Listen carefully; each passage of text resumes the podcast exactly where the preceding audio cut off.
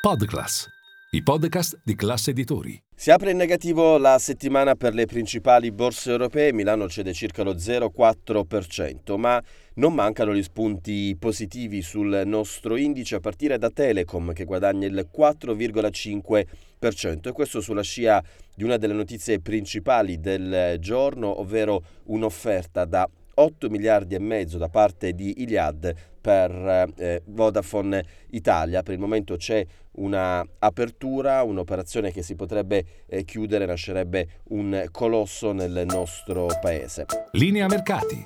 In anteprima, con la redazione di Class CNBC, le notizie che muovono le borse internazionali.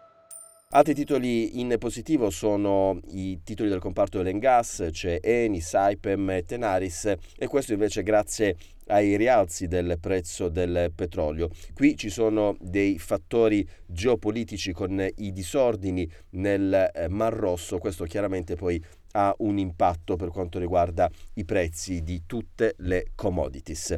Per quanto riguarda invece Unicredit, oggi è la banca più acquistata, c'è un'intervista da parte dell'amministratore delegato Andrea Orcel a un quotidiano tedesco in cui ha detto siamo pronti ad operazioni di M&A nei prossimi anni, ci concentreremo sull'Europa centrale e orientale. Tra i titoli invece più venduti c'è Ferrari che cede oltre il 3%.